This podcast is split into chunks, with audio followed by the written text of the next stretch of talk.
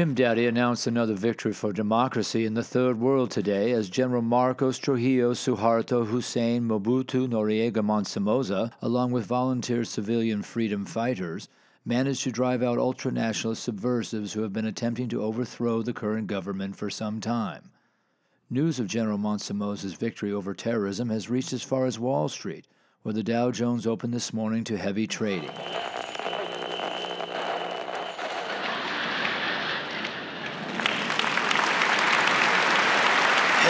Hello, Fat City.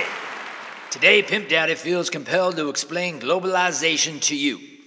Globalization for dummies, I'll call it. First of all, imagine there's no countries. It's easy if you try. Instead, think of them countries as giant warehouses filled with really good shit at discount prices diamonds and wood and oil, gold and silver and copper. Even the labor is cheap. Now, somebody's got to be in charge of that warehouse. Keep everything running smooth. That's where the general comes in. General Marcos Trujillo Suharto Hussein Mobutu Noriega Monsomoza. See, Pimp Daddy is a businessman, and a business ain't no democracy, it's a dictatorship. Now, I need those raw materials, and the general, he makes sure I get 'em. That's why I put him there. Now, there's no doubt he's a little crazy, I get that. But try getting a bunch of natives to work 14 hour days for nothing. Actually, they work 14 hour days for almost nothing, but then they give it right back to me anyway in exchange for condoms and beer and Pimp Daddy t shirts. Now, as you recently may have heard, some of the natives got their panties all in a twist, and I had to go in and make sure my interests were protected. In news speak, we like to call these natives radical nationalistic subversives. That helps me get our government to pay the bill for some troops to go in and drive the natives back, which we like to call stabilizing the former democratic government.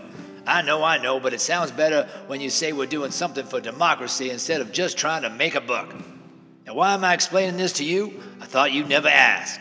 See, there's two types of natives out there the ones that want to kill us and the ones that want to join us. And we don't really want either one. Ironically, many of the natives have begun fleeing their so called countries and trying to come here. It is for this reason we need to build a giant wall around Fat City, and I mean a big one and quick. The Immigration Department predicts that we will be flooded with these natives before the decade is out. Now, when you think of Egypt, you think of those amazing pyramids. The people of Egypt built those for free. Same with the Great Wall of China. Now, Pimp Daddy is calling on all of you to help build this great wall around Fat City. This is for your own good, so no, I'm not paying for you to do it, and I'm not giving you any extra time off either. You will be volunteering eight extra hours per week. Together, we will build this wall and keep Fat City safe from the indigenous populations of the third world. And like the Great Wall of China, it will also help protect us from the more pissed off natives that will begin coming for us when they have nothing and Pimp Daddy has it all, which I predict will be sooner than later. Now get back to work and remember great walls make great neighbors.